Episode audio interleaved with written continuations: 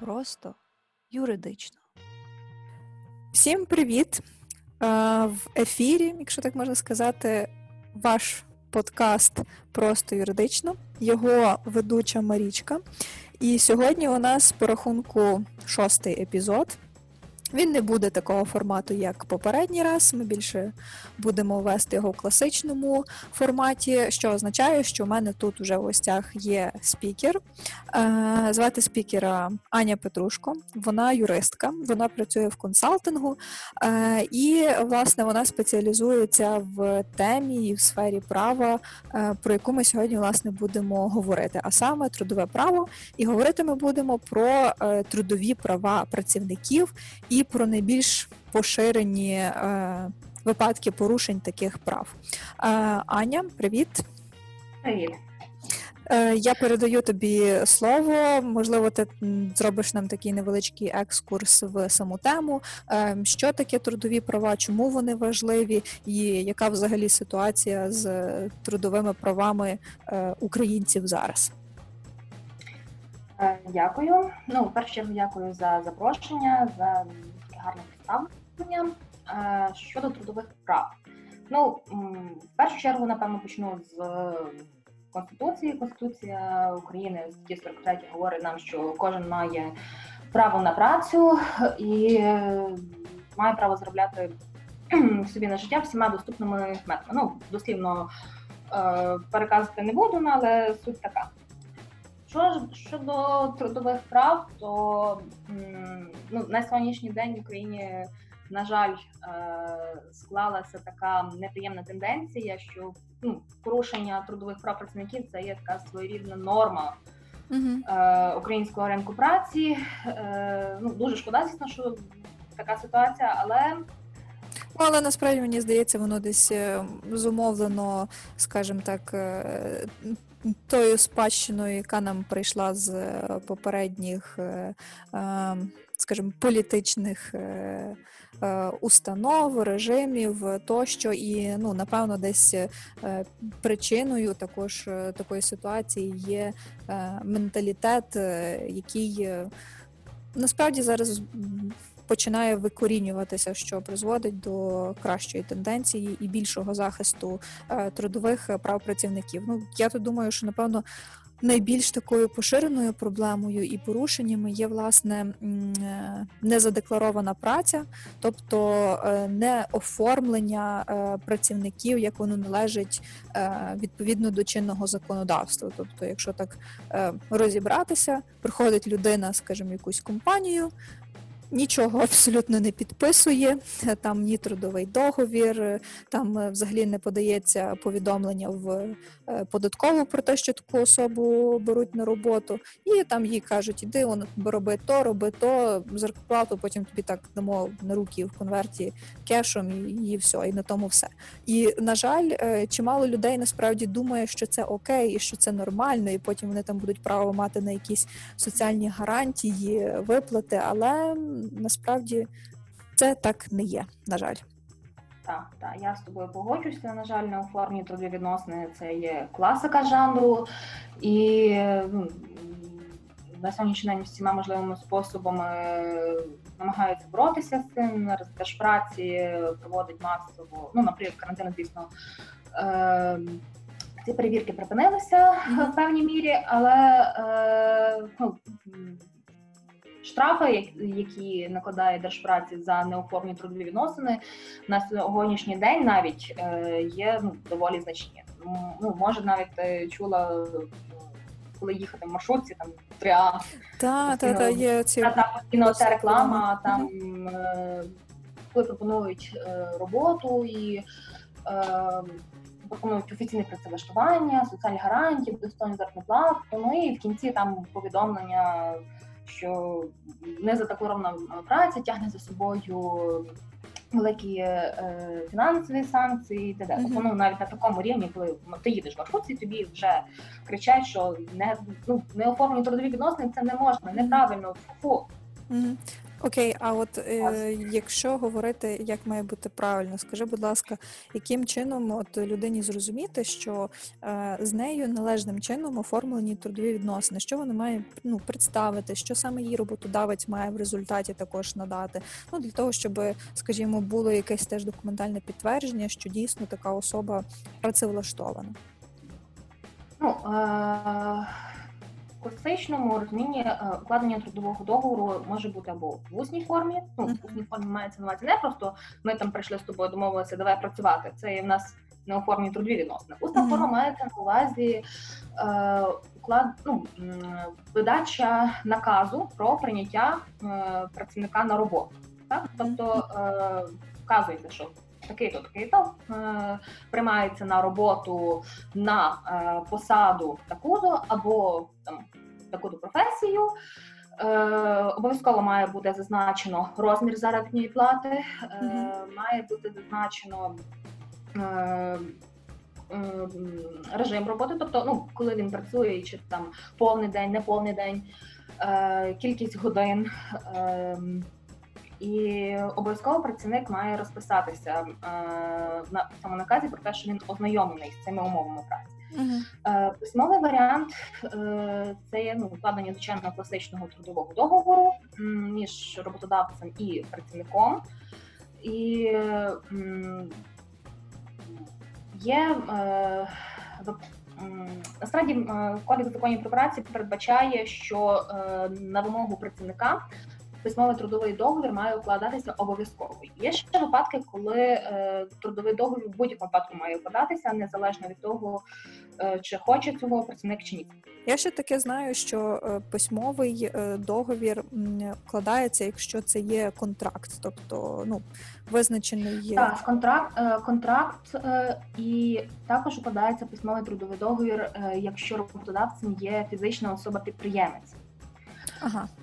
Тобто, якщо, Так, скажімо, там якісь ФОП, випадки. е, наприклад, е, ну там ФОП другої групи, е, якийсь там має кафешку, чи там ресторан, чи ще щось. Ну, це класика для ФОПів такої групи. Відповідно, якщо він працевлаштовує на роботу того ж самого бармена, чи там кухаря, чи ще когось, то відповідно також укладається письмовий трудовий договір.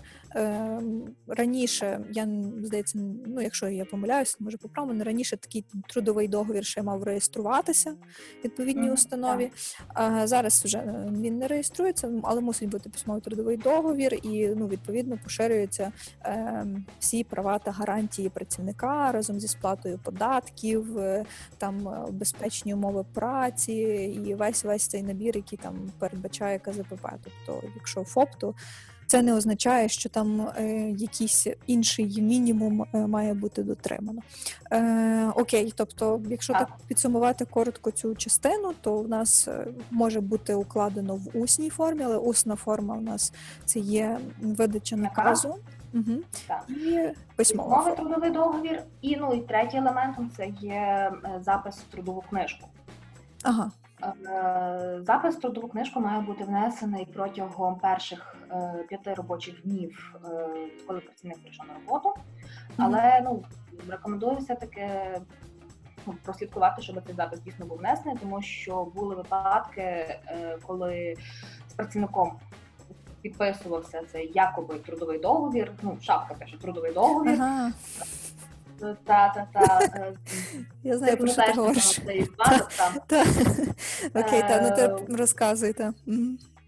Так, коли ем, сторони відповідно називалися там працівник роботодавець, але ну, це не були трудові відносини, тому що е, все закінчилося просто на підписанні цього трудового договору, і ніхто відповідно повідомлення в податкову не подавав, запис трудову книжку не вносився. І працівник думав, що він офіційно працевлаштований, а насправді Ну, це насправді дуже добре показує недобросовісність самого роботодавця, тому що е, тут, е, скажімо, йде мова не тільки про якесь незнання е, законодавства стосовно працевлаштування особи, тут е, йде про якусь уже там чуть не злочинну злочинний умисел, е, щоб таким чином уникнути і сплати відповідних податків, і відповідно.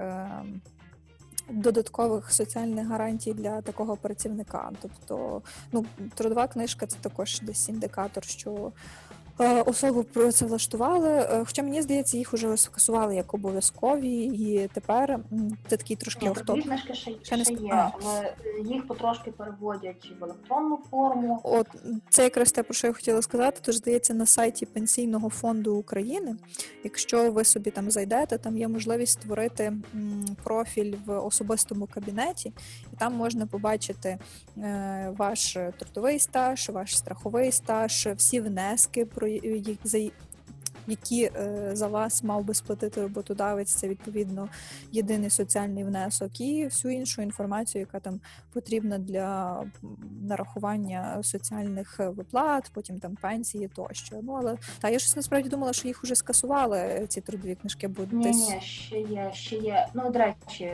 щодо пенсії, до речі, дуже класна штука, така впроваджена пенсійним фондом, що ти можеш побачити, як на який розмір пенсії ти собі там претендуєш. Тому що е, якщо тобі ж відповідно виплачують е, заробітну плату в конверті, ну Мгм. тобі ніякий стаж не нараховується, ніякі ну так, так. е, виплати не сплачуються, і ти максимум на що в старості будеш претендувати, це на мінімальний е, розмір пенсії.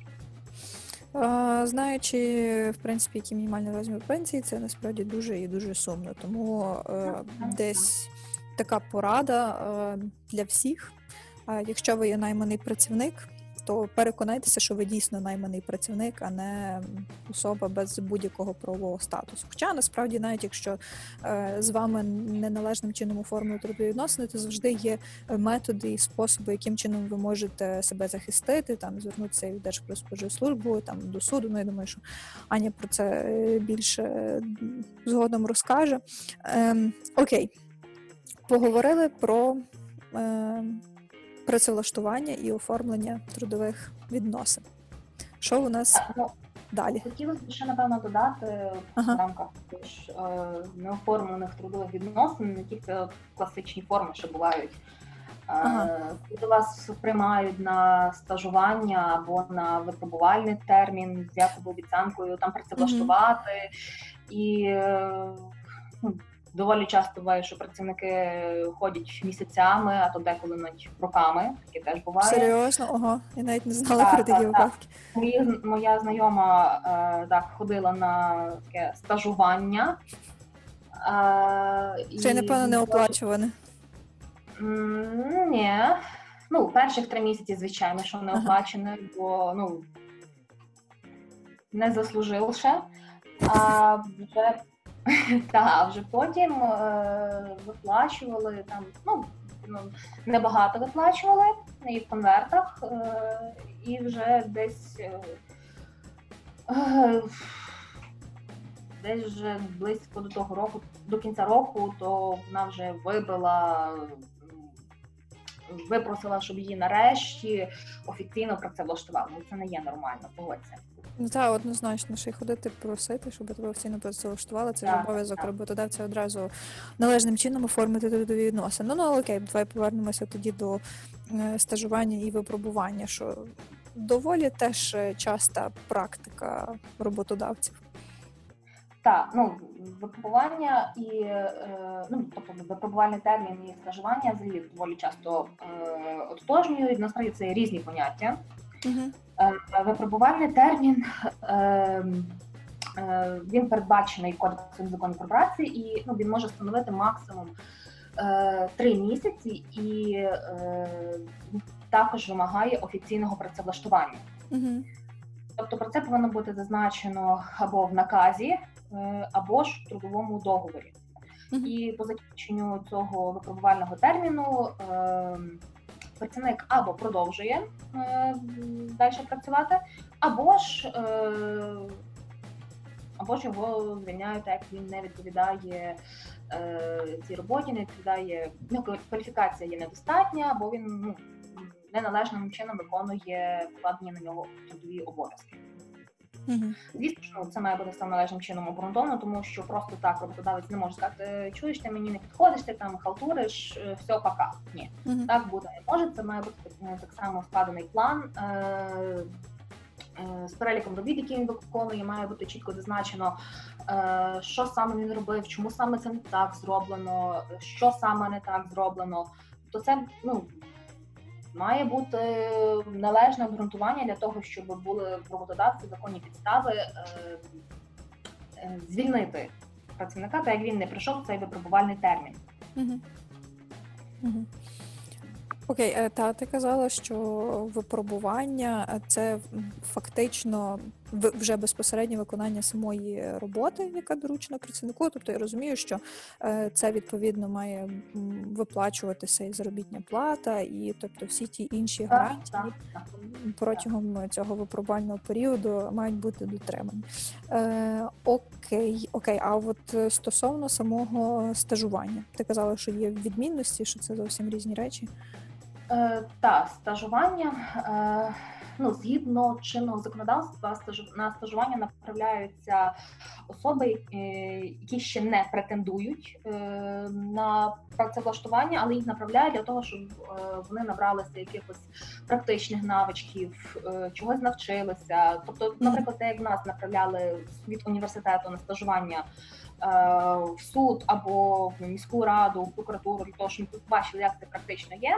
Е, і ну, чогось навчилися. Звісно, це не потребує уже офіційного працевлаштування, але це ці відносини мають бути оформлені між е, університетом і е, е, відповідно судом, прокуратурою, міською радою. Ще є варіант стажування між роботодавцем і е, працівником. Такий варіант теж можливий, теж без офіційного працевлаштування, але тут також є свої нюанси.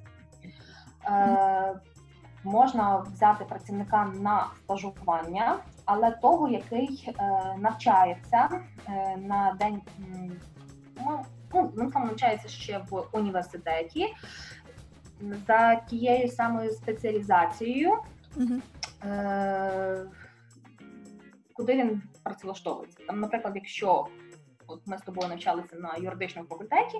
Е, ми можемо собі оформити договір про стажування з юридичною компанією, і юридична компанія може нас ну, стажувати, грубо кажучи. Але в той же час ми не можемо укласти такий договір стажування з якимось там магазином і казати, що ми там от стажуємося.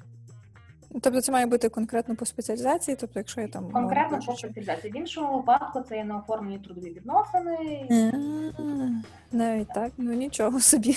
Тож на кожному кроці ті не- неоформлені трудові відносини можуть бути. Ем, то ще зараз не знаю. Ну зараз це теж доволі така велика проблема, але раніше, особливо коли були супервисокі штрафи, ем, Держпродспоживслужби, там щось 111 тисяч. Е, е, це скільки було? 30 мінімальних заробітних плат. Чи більше навіть, вже точно не пригадую, то власне тоді е, це чуть не хайпом було, особливо для е, держпраці. Е, ходити з такими перевірками. У них ще й був особливий порядок, ну він досі є. Там не називалися перевірки, це були інспекційні відвідування. Де вони от такі: о, добрий день, гоп-стоп, і давайте ми вас будемо перевіряти. У мене була можливість, е, на щастя чи на нещастя, брати участь в такій перевірці і представляти клієнт, клієнта. Тоді взагалі випала з життя практично більше ніж на тиждень, але це насправді був дуже цікавий досвід. Взагалі і в комунікації з держорганом, і в знаннях і скілах, як правильно вести кадри і кадрову документацію. Ну, але це вже таке більше офтоп, якась там ностальджі. Ну, якщо чесно, я не проти ще раз ходити на таку перевірку. Мені загалом сподобалося. Окей, добре. Е, Випробування стажування. Поговорили, Так. розібралися.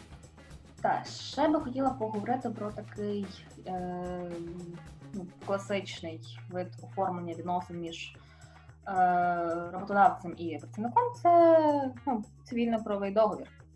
О, це ж е, дуже тема, особливо для it компаній. Та, та, та, це Була, принаймні, зараз вже, напевно, ні. Так, зараз е, є купа і роз'яснень і судової практики про е, різницю між е, трудовим договіром і цивільно-правовим договором. Ну, якщо коротко, так от на хлопський розум, то трудовий договір він на- е, націлений на процес праці, так а е, цивільно-правовий договір на результат. Це основний такий, ну, напевно, найважливіший критерій. Е, Але цивільно-правовий договір має і багато своїх негативних моментів, е, які суттєво порушують, на мою думку, трудові права працівників. Наприклад, цивільно-правовому договорі доволі часто е, зустрічаються такі штуки, як е, штрафи, як е, відсутність відпусток або відпусток менше е, встановленого законодавчого мінімуму на сьогоднішній день це є 24 календарних, календарних дні, тобто менше ніж 24 календарні дні, відпустки бути не може. Е, буває ще таке, е, коли в цьому договорі е, передбачають, що роботодавець за свій кошт проводить навчання працівника, але він в свою чергу протягом року там чи трьох повинен відпрацювати це. В іншому випадку, якщо, е, якщо договір розривається з його ініціативи, то е, працівник зобов'язується компенсувати вартість е, цього навчання. Угу. Ну, згідно чинного законодавства, звісно, ні штрафи, ні зменшення розмірів відпусток, ні оця компенсація за навчання в трудовому договорі бути не може. Мгм. Ну так, там насправді, якщо от, е, провести таку паралель, то е, до працівника по КЗПП, це Кодекс законів про працю, може бути застосовано тільки два види там дисциплінарного стягнення: це є догана і звільнення. Тобто штрафів ніяких абсолютно немає і не може бути. Е, стосовно відпустки, це також насправді нонсенс. Тобто, якщо гарантовано, якщо той самий працівник не використавши свою цю основну щорічну відпустку, то він має право її використати або там отримати компенсацію грошову, і то не завжди, не в усіх випадках. І що стосується цієї компенсації за якісь там курси чи навчання, ну це теж насправді нонсенс, нонсенс, тому що роботодавець зобов'язаний підвищувати кваліфікацію працівника, відповідно там його скеровувати на відповідні курси, їх там е, оплачувати, сприяти розвитку такого працівника, його кваліфікації тощо. Тому я думаю, що одразу можна побачити. Свого часу аналізувала ще договір один такий, Ага. е, де власне йшлося про таку компенсацію, і Мгм. там доволі так хитро було викладено цей пункт. Де йшлося, що е, працівниця зобов'язана відпрацювати рік після е, м, проведення навчання. Кожного Це трудовий навчання. договір був? Це трудовий? Чи це? Е, це був цивільно-правовий договір. Ага. Ну там є окремі до речі нюанси, коли це мож, коли можна все таки таку компенсацію за навчання зробити е, провадити. Тобто це не безумовно, що цього не можна робити. Е, є законодавчі способи це легально впровадити, але ну це просто доволі такий хитрий е, Угу. момент був, коли е, каже, працівниця повинна е, відпрацювати рік після проведення цих навчальних курсів. А на ці курси вона їздила чуть ли не кожні три місяці. Тобто в неї специфіка роботи була така, що вона повинна постійно Ага. їздити на ці курси, підвищувати кваліфікацію. Тобто виходить, що вона постійно працює, постійно їздить на ці курси і має з кожного ну чи Угу. кожні три місяці цей строк на рік е, поновлюється. Угу. Виходила отака от. Така кабала. Кабалат 100%. Ні, ну там ж ні, ну все одно там по суті. Ну, цікаве насправді питання, так задумалася, треба буде собі побрейнштормити, як би можна було би вийти з цієї ситуації. Ну, в будь-якому випадку, якщо це навіть брати цивільно-правовий договір, є свобода договору як один з принципів е, цивільного законодавства. От ще теж нюанс, що е, договір цивільно-правовий це от такий собі класичний договір підряду, який регулюється відповідно до цивільного кодексу України. Нічого немає спільного в тому випадку з е, трудовим, а трудовий договір регулюється відповідно до кодексу законів про працю. Ну так от, якщо повертатися до ем, свободу до свободи договору. Фактично, як і мають право сторони вільні укладати договори, так само і вільні його розірвати. Ну, звичайно, там ще нюанс, напевно, треба дивитися, що прописано в умовах такого договору, зокрема в контексті е, закінчення терміну дії договору, його розірвання, але ну тим не менше, такий пункт все одно мав би бути, або якщо ж ні, то просто йти до суду і взагалі оскаржувати такий пункт і умову такого договору, визнавати його недійсним і, і до побачення. Але та насправді ситуація цікава, що от ще одна порада зразу тут виникає. Уважно читайте, який договір ви підписуєте і що там пише. Бо отак реально можна попасти, слухай, в якесь е, мінімальне рабство, яке теж є незаконне відповідно до е, міжнародного законодавства також. Е, окей. Ще щось по е, цивільно-правовому, чи будемо рухатись далі? Та будемо рухатись, напевно, далі. Окей. Хотілося б ще, напевно, зазначити е, про відпустки. Ага. Так. Е, Хто не любить ходити у відпустки? Це, знаєш, sorry, але так навіяло трохи, що е, оцей мемчик. Ваша собака кусає? Ні, ну, она делает больно по-другому. Ти цього, ти цього року не йдеш у відпустку, а тобі зробила боляче собака. Ну, це я так. Та, та, та. Звісно, якщо в тебе укладений цивільно-правовий договір або взагалі не укладений правовий договір, то забудь про відпустку в більшості випадків. Хоча і коли оформлені трудові відносини, доволі часто бувають такі випадки, коли роботодавець нехтує цією вимогою про те, що ну, це і вимога, що працівник має кожного року ем, ходити у відпустку. І е, за це навіть передбачена санкція, якщо е, працівник більше ніж два роки не е, був у відпустці. Угу. А якщо працівник каже, ну я не хочу йти у відпустку, то його все одно треба відправити, ну навіть якщо це насильно. Ну, дивись, е, законом про е, відпустки передбачено, що ну, відпустки не видаються там сьогодні я захотів, завтра пішов. Ні. Е, Є така штука, як графік відпусток. Е. Він складається в кінці кожного календарного року. Ну, як правило, там до 5 січня, або хтось собі там як хоче визначає. Е, І протягом е, року визначають, е, коли працівник бажає йти у відпустку. Відповідно, цей графік затверджується е, м, профспілковим комітетом або уповноваженим представником від трудового колективу. Мгм. І е, коли от приходить цей час е, іти у відпустку, роботодавець зобов'язаний зобов'язаний повідомити е, як мінімум за два тижні до запланової відпустки про те, що е, чувак, в тебе через два тижні відпустка, будеш йти у відпустку. І е, працівник е, може попросити, щоб перенести відпустку на інший період.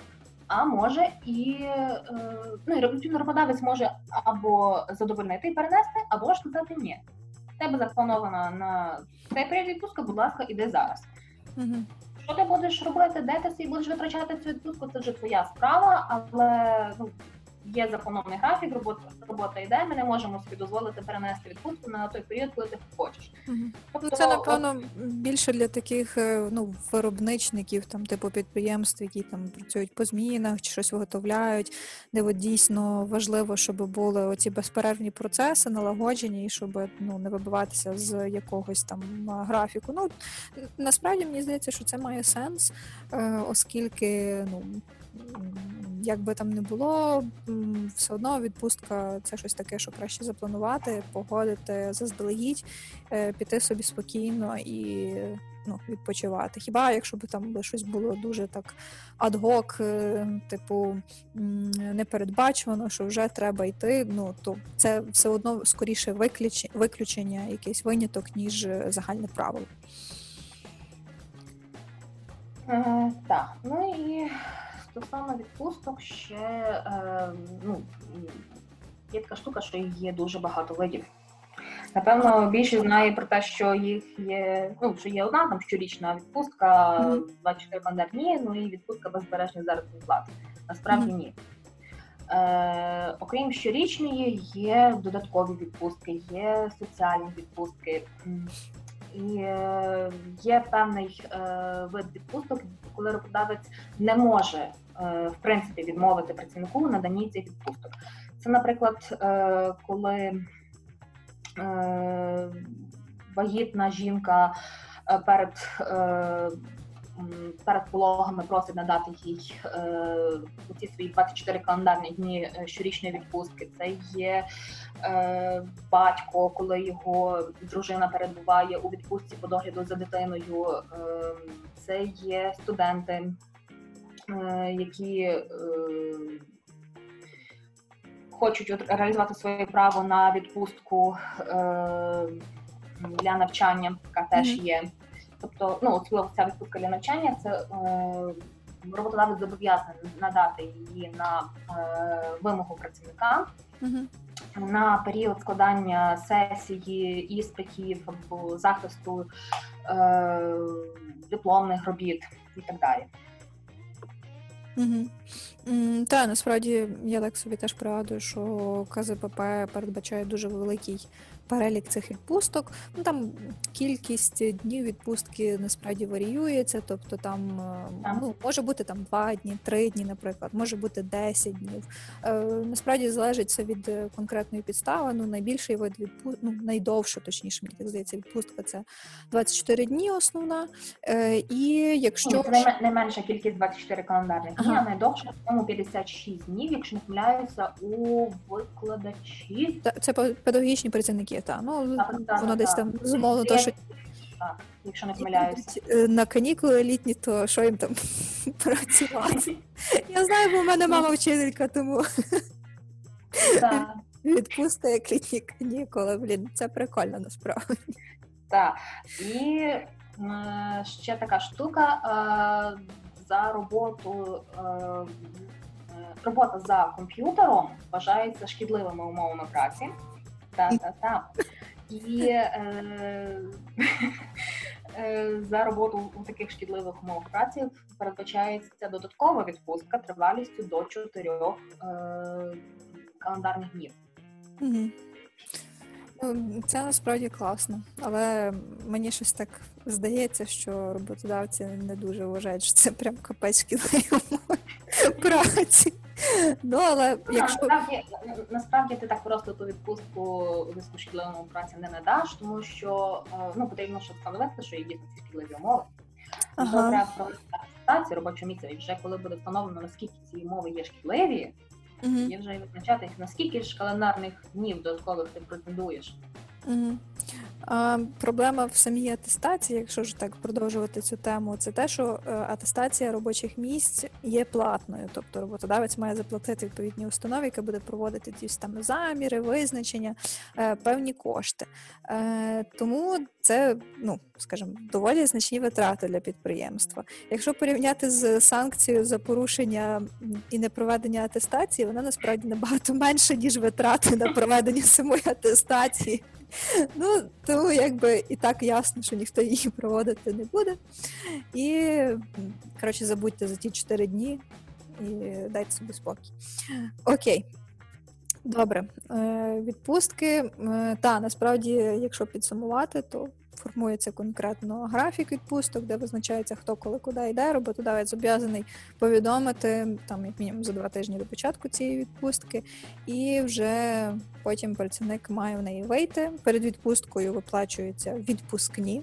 Це, скажімо, такий вид е, виплати. Фактично, те, що ти би мав отримати після відпустки, тобто те, що ти от мав би отримати, якщо би ти просто працював, скажімо так, тобі виплачується заздалегідь, і там мені здається, все одно сума виходить трохи менше, ніж якщо би це там був аванс чи, чи зарплата.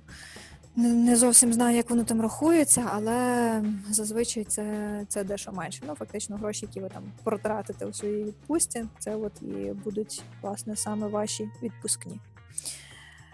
Окей, будемо рухатися далі. Угу. Ну і е, хотілося б поговорити про такий, е, напевно, доволі популярний вид порушення під час карантину це незаконні звільнення. Угу. Е, кажуть, що під час карантину заборонено звільняти працівників. Е, насправді ні. Е, звільняти працівників можна, але їх потрібно звільняти правильно. Угу. Е, перелік випадків, коли правильно можна звільнити працівників, є вичерпний. Він передбачений в кодексі законів про працю. Угу. Це коли працівник звільняється з власної ініціативи. Це стаття 38. Е, і перелік е, випадків звільнення також передбачено в статті 36. Ну, найбільш популярний це є за е, згодою сторін. Е, а от е, коли доходить діло до того, щоб от усунути небажаного працівника, то тут вже починається е, безкінечна бездонна фантазія роботодавців, як це можна е, реалізувати. Ну, з такими найбільш популярними варіан- е, варіантами це був м, прогул, коли працівник е, не з'явився на роботу протягом е, трьох е, годин, але ну, тут теж не все так просто. Е, звільнити працівника за прогул можна, коли е, працівник не з'явився е, на робочому місці протягом трьох годин з ну, без поважних причин. Тобто на період карантину, якщо працівник не може фізично добратися до роботи, він там живе за містом, і йому до роботи йти 10 кілометрів. Ну транспорту нема. Відповідно, це є поважна причина для е, того, щоб не з'явитися на роботу. Але звісно, ну, просто не прийти теж не можна. Е, Працівник має якось повідомити, чи написати емейл, е, чи зателефонувати, що от я не можу добратися, немає ніякого транспортного зв'язку, ні, ніхто там підвести також не може. Тому ну, давайте якось може по-іншому е, оформимо наші відносини на період карантину, чи там дистанційну роботу, чи Мгм. mm відпустку, чи інші там е, способи. Е, крім того, ну, перед тим як звільняти, працевроботодавець має обов'язково з'ясувати причини цієї відсутності. Е, має бути складений відповідно акт про те, що працівника немає на роботі, має бути направлено лист за місцем проживання працівника, е, де він має надати пояснення, чому його немає, або коли він з'явиться, знову ж таки відібрати ці пояснення. Е, і вже коли буде зібрано ці матеріали, е, роботодавець має ну, оцінити, чи є ці причини поважними чи ні, і вже тоді він має право, не, не зобов'язаний, має право прийняти рішення про е, звільнення такого працівника. Ясно. Ну, е, це насправді доволі цікаво і не лише в контексті самого карантину. Ну, я розумію, чому це зараз е, дуже практично, оскільки попри послаблення самого карантину е, вже є чимало випадків е, такого звільнення, і дуже багато людей втратило е, в результаті роботу. Це якщо говорити конкретно про найманих працівників. Але е, тут є такий нюанс. Е, незалежно від підстави, е, відповідно до якої звільняється працівник, роботодавцю завжди важливо правильно це все задокументувати. Чому? Тому що потім такий працівник звертається до суду. Там про незаконне звіль- звільнення, про поновлення на роботі, там про випливлення вип... Боже, що я сьогодні так говорю погано про виплату моральної шкоди у зв'язку із таким е, звільненням.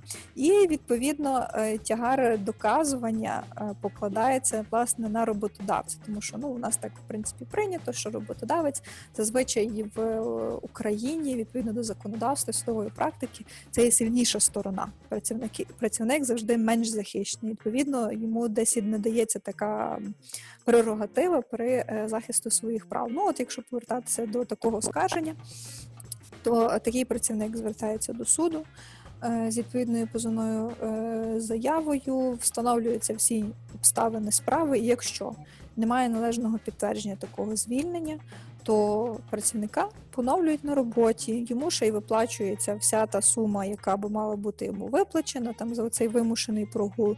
І тут е, як хочеш, не хочеш, а роботодавець зобов'язаний це зробити, тому що є рішення суду. А за невиконання рішення суду є відповідальність, причому ще й кримінальна. Ми про це говорили вже на подкасті в епізоді четвертому з Павлом. Е, Тому це насправді дуже серйозна річ, особливо в контексті е, звільнення, оскільки, так я кажу, конституція інше законодавство більше захищає самого працівника. Ну або працівник, якщо не одразу звертається до суду, може звернутися до держпраці з відповідною скаргою. Ті вже ініціюють перевірку, якщо вони встановлюють е, порушення законодавства в контексті звільнення такої особи. Ну то тут також є свої захисні механізми. Власне, стосовно поновлення такого працівника і виплати йому всієї належної компенсації, якщо можна так говорити. Тому десь, напевно, найкраще дійсно ем, полюбовно дійти згоди з працівником, ну, працівнику з роботодавцем. Це звільнення на підставі е, пункт 6 е, статті 36 КЗПП, якщо я не помиляюся. Це за угодою сторін, коли фактично ніхто ніяких претензій одне до одного не має, і відповідно не псується якась там трудова репутація самого працівника при цьому. Тому якось так. І в контексті ще от належного оформлення е, цих всіх трудових відносин хотілося б зазначити ще про такий е, цікавий випадок е, звільнення це закінчення строкового трудового договору. Угу. Це доволі такий специфічний, специфічна, специфічна форма е, е, оформлення е, трудових відносин, як трудологія. Е, в чому фішка? Е, роботодавець укладає з працівником ну, здебільшого е, письмовий трудовий договір, де там каже, що от е, приймаємо тебе на роботу на нехай там півроку, рік часу. Працівник підписує то і проходить рік часу. Е, працівник далі продовжує працювати. Mm. І тут тут щось стається чи роботодавець щось не поділив з працівником, чи стається карантин, і треба е, усунути, ну, е, звільнити цього працівника, то він згадує, що в нього є такий строковий трудовий договір, mm-hmm. який закінчився, допустимо, місяць тому. І роботодавець вирішує звільнити його. Але не все так просто. Е, строковий трудовий договір е, він в принципі може укладатися тільки е, в певних випадках. Просто так, бо я собі так захотіла і вкладаю на три місяці, чи там певний строк так не можна. Для цього має бути або ініціатива працівника, або mm-hmm. певний характер робіт чи якісь інші обставини, які зумовлюють, що Е, трудові відносини не можуть бути оформлені на безстроковій основі. В всіх інших випадках це договір апріорі має бути безстроковий. Якщо цього немає, відповідно і навіть е, сам пункт щодо безстроковості можна скаржити. Mm-hmm. Е, відповідно, якщо ж повертаючись до цього е, просрочення е, строкового трудового договору, з моменту, коли е, працівник продовжує працювати довше ніж Е, вказано в строковому трудовому договорі, такий договір автоматично стає безстроковим. Відповідно, вже звільнити за такою підставою, як закінчення строку трудового договору, не можна. Mm-hmm.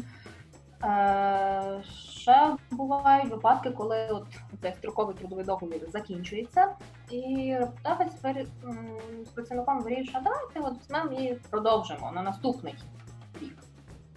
Е, Це не поможе.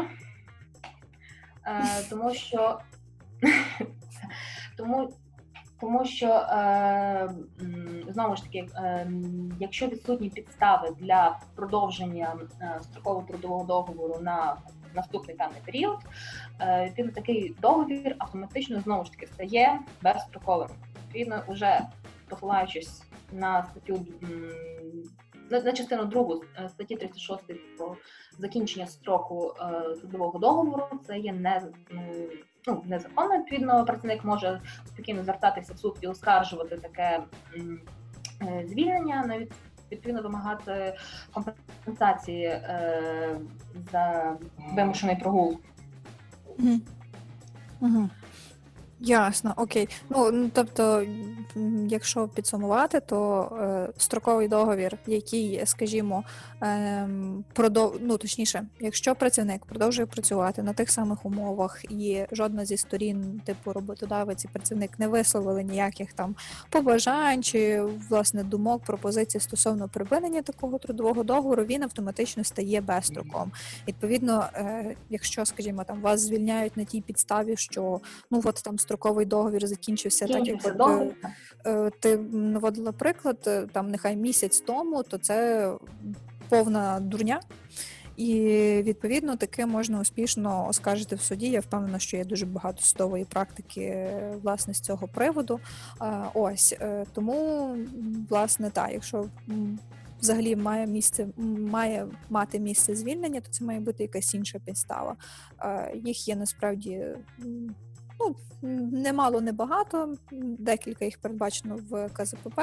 Е, Залежить, чи це з ініціативи самого працівника, чи з ініціативи самого роботодавця, чи там, якщо було якесь порушення трудової дисципліни е, самим працівником, то там також є певні нюанси, обставини. Ну, але це вже потребує якогось більш е, детального аналізу. Окей, якщо так, умовно кажучи, підсумувати взагалі по трудових правах е, і яким чином вони можуть бути порушені, які найбільш поширені випадки, то це є неналежне оформлення е, працевлаштування працівника, тобто це відсутній будь-який розпорядчий документ е, керівника підприємства чи іншої повноваженої особи на те, щоб допустити особу до праці, відсутність е, повідомлення в податкову, відсутність, якщо там необхідно письмового трудового договору. Це є також використання неналежної форми для оформлення трудових відносин. Це, скажімо, от, знову ж таки той самий цивільно-правовий договір, коли фактично треба було укласти трудовий договір, тому що е, там функції е, і специфіка роботи такої особи вона. Має бути врегульовано відповідно до трудового законодавства, а, ну, там роботодавець застосовує цивільно-правовий договір, то це також є порушення трудових прав особи. Е, відпустки, відповідно, коли не надається або надається неналежним чином і не в тій е, тривалості, яка має бути. Е, ну і власне, вже коли мова йде про звільнення, то там також є численні випадки порушення трудових прав. Особи, Ем, зокрема, от якщо зараз період е, карантину, це використання звільнення через погул, то тут все не так однозначно, як казала Аня. Ну і е, використовуючи строковий трудовий договір, також потрібно забувати, що він має властивості переростати у безстроковий, тоді вже звільнити е, на тій підставі, що це було закінчення строку, вже коли він фактично продовжує діяти, відбулася пролонгація. Насправді не можна. Окей. Ну, Так. напевно, що ну, додам до підстав звільнення, що ну, не тільки е, обмежується от, прогулом або закінченням е, строку трудового договору, є ще підстави для звільнення з ініціативи роботодавця, але там, напевно, ще складніше і ще забюрократизованіше ця вся процедура звільнення. Там ще є профспілки, і має бути згода профспілки. Спілки та або ж якщо нема профспілки, то має бути на підприємстві уповноважений представник трудового Мгм. колективу. І це все має бути належним чином обґрунтовано, бо просто так я собі вирішив змінити е, істотні умови праці, там зменшити зарплату, змінити е, її там структуру, або там порядок її виплати, або змінити е, тривалість робочого часу. Е, так теж не можна. Це все має бути належним чином обґрунтовано. Угу. Відповідно, окрім того, що це має бути обґрунтовано, про це працівник має бути повідомлений обов'язково не менше ніж за два місяці е, до запланованого звільнення.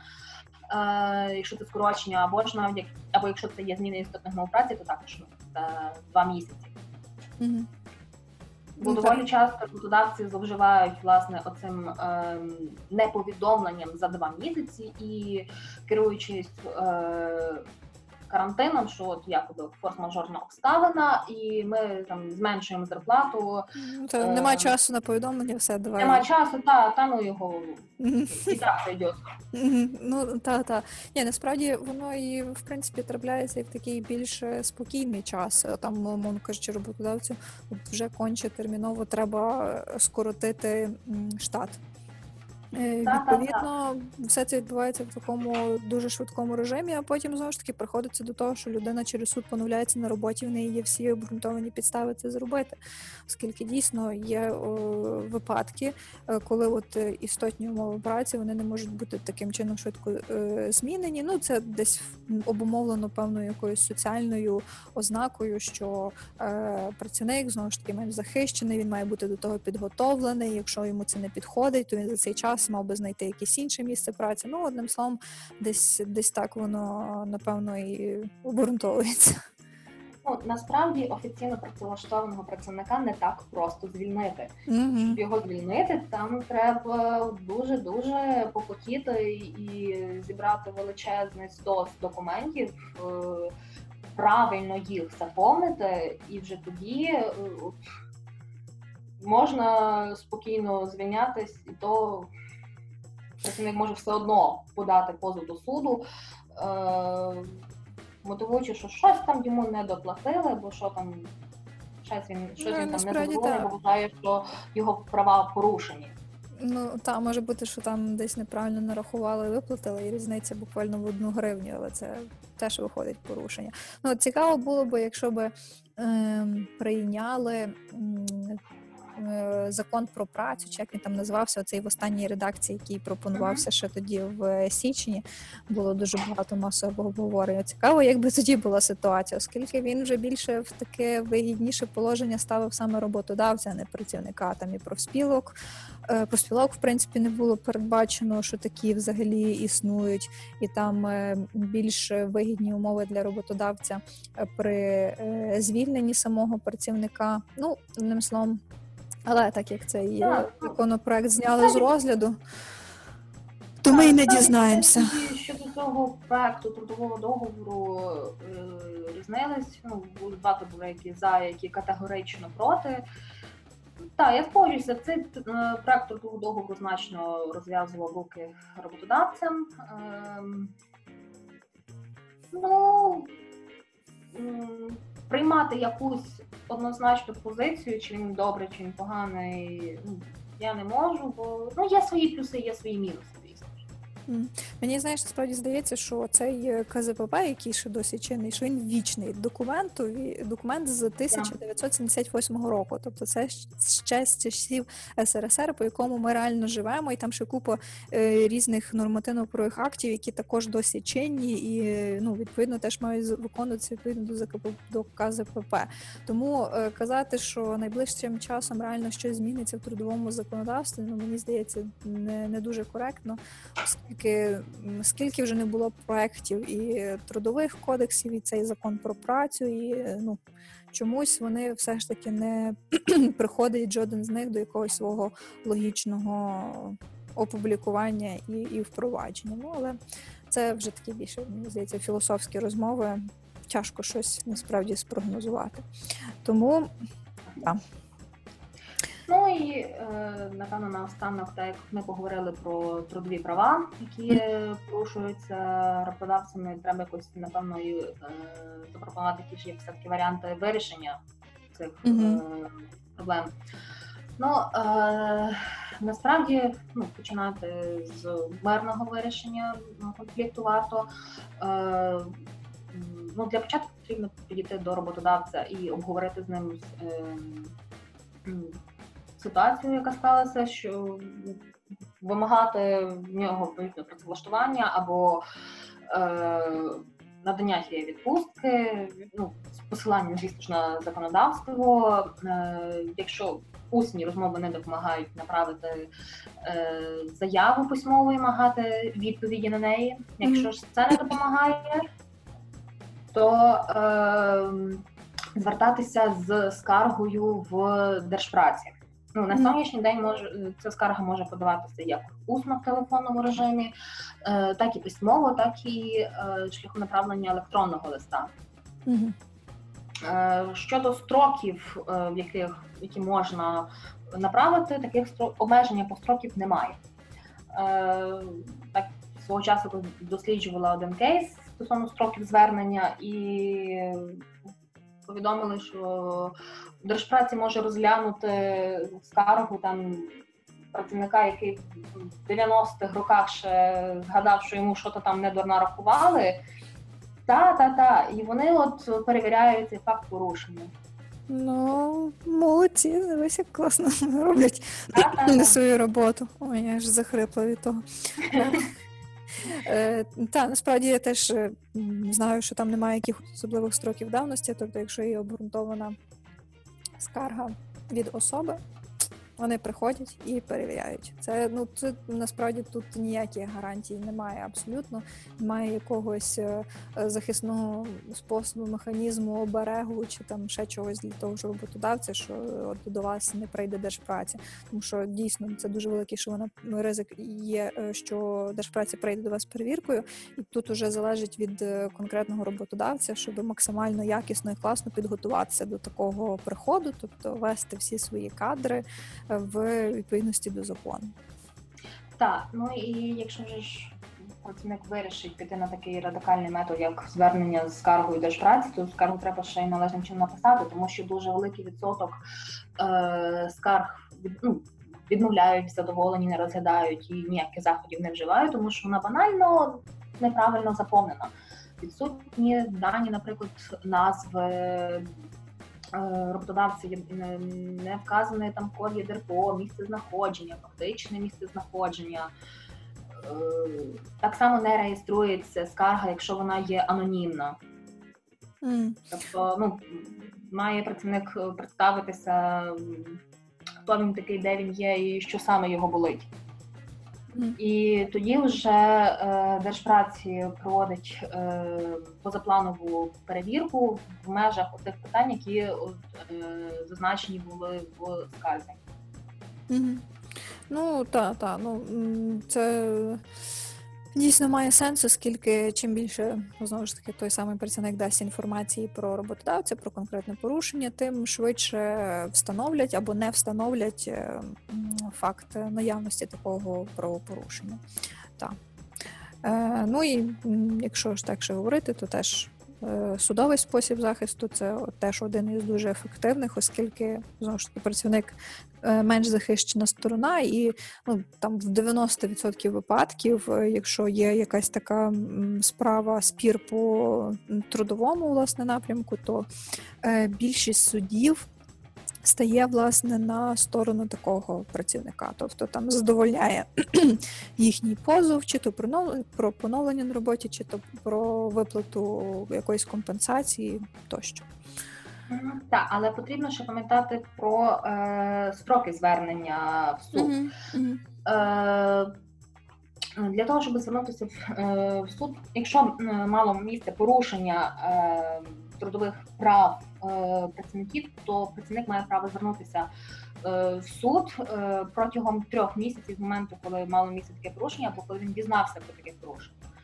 Е, Місячний строк, е, якщо це питання стосується звільнення або е, тобто протягом місяця з моменту, коли він отримав е, наказ про звільнення і трудову книжку. Е, питання, що стосується е, заробітної плати, е, строк не обмежений. Е, і якщо це стосується якоїсь моральної компенсації за порушення трудових прав, там також три місяці встановлено строк.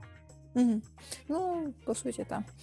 Тому в таких випадках треба просто розуміти, коли саме потрібно подати відповідний позов для того, щоб не пропустити там строк давності. Ну, якщо пропустили, то треба е, можна звернутися точніше до суду з клопотанням про поновлення такого строку, але тут треба теж обґрунтувати, чому е, ви пропустили цей строк. Теж мають бути обґрунтовані та забула слово, коротше. Е, поважні причини. Законні підстави для поновлення Так. строку. Так, власне, та тому м, тут за цим треба слідкувати. Якщо держпраці, в принципі, прийде будь-коли, то судом таке не вийде. Окей, е, я тобі хочу сказати, що ми вже з тобою говоримо годину часу, яка насправді дуже швидко пролетіла. А все тому, що цікава тема, цікава розмова, і я думаю, що ми б могли говорити ще довше. Так, але говорити про порушення трудових прав, бо їх є дуже багато. Але це, напевно, іншим разом. Так, ми можемо зробити якийсь е, сіквел чи там спін-офф, не знаю, як це назвати.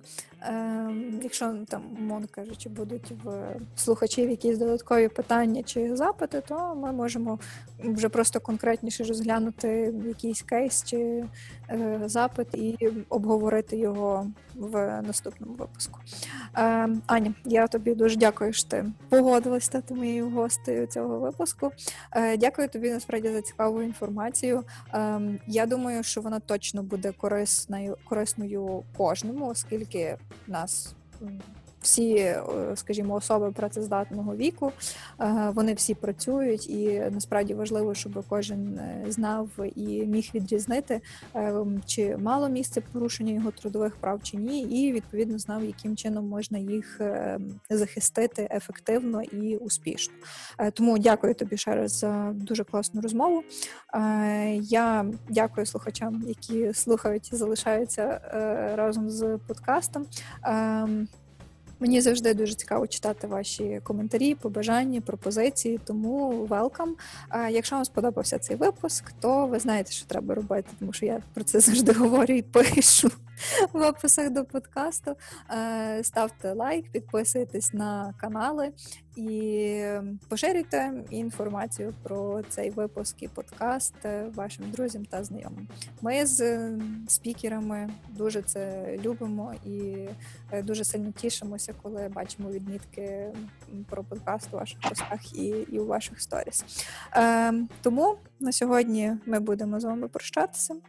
Нехай ви е, уникнете і не стикнетеся е, в подальшому з порушенням ваших трудових прав. Але якщо все ж таки це станеться, то ви будете вже знати, е, як ви можете себе захистити. Бережіть себе, бережіть здоров'я.